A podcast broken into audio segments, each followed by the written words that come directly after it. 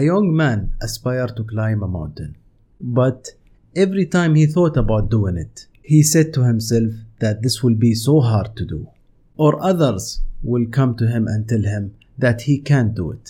Until one day, there was a fire in the building he lived. A little girl was up at that building roof, looking for rescue. Everyone wondered if she will make it alive or not, until there was no other than the young man who wasn't sure about himself. He climbed up there and rescued the little girl. The little girl was saved. However, the young man was sad.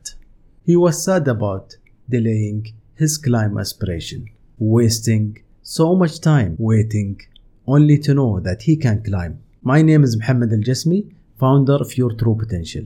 The moral of the story I shared with you, we often go in life unaware of our abilities, feeling that this is all to life, only to know later we have it all.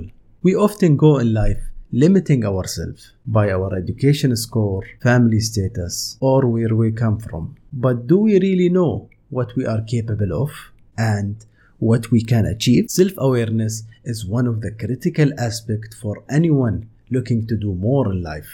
If you know what you are capable of and what you like and don't like, you certainly can put your energy more constructively and achieve far better outcomes. You may ask then, how someone develops self-awareness? For me, it was a journey of self-discovery, a trial and error. Some hits and some misses, until I came to a level that I know myself more and what I'm capable of.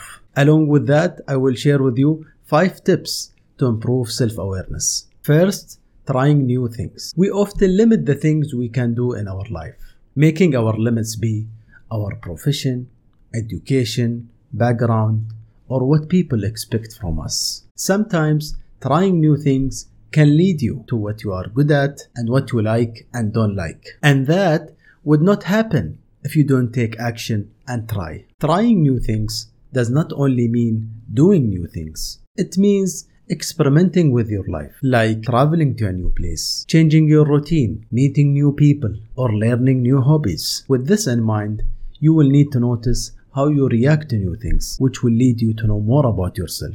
Second, working with others. As humans, we always look for familiarity. However, sometimes we need to work with people who are different than us to learn from others something new or manage our differences. With that, you may discover that these differences will expand your understanding about yourself and others. Third, reflecting back on life situations. Reflection, or some call it meditation, involve seeing yourself from a third eye, seeing your life as a movie. It can tell you what others usually don't tell you when they observe you. With reflection, you will notice certain events reoccurring in your life, and from that, you may act differently when the situation arrives. Fourth, stretching yourself to new peaks. We often impose our own limitations on ourselves, restricting what we can do or not do, like the miles we can run or the books we can read. Stretching your limits is one of the critical things to break off those chains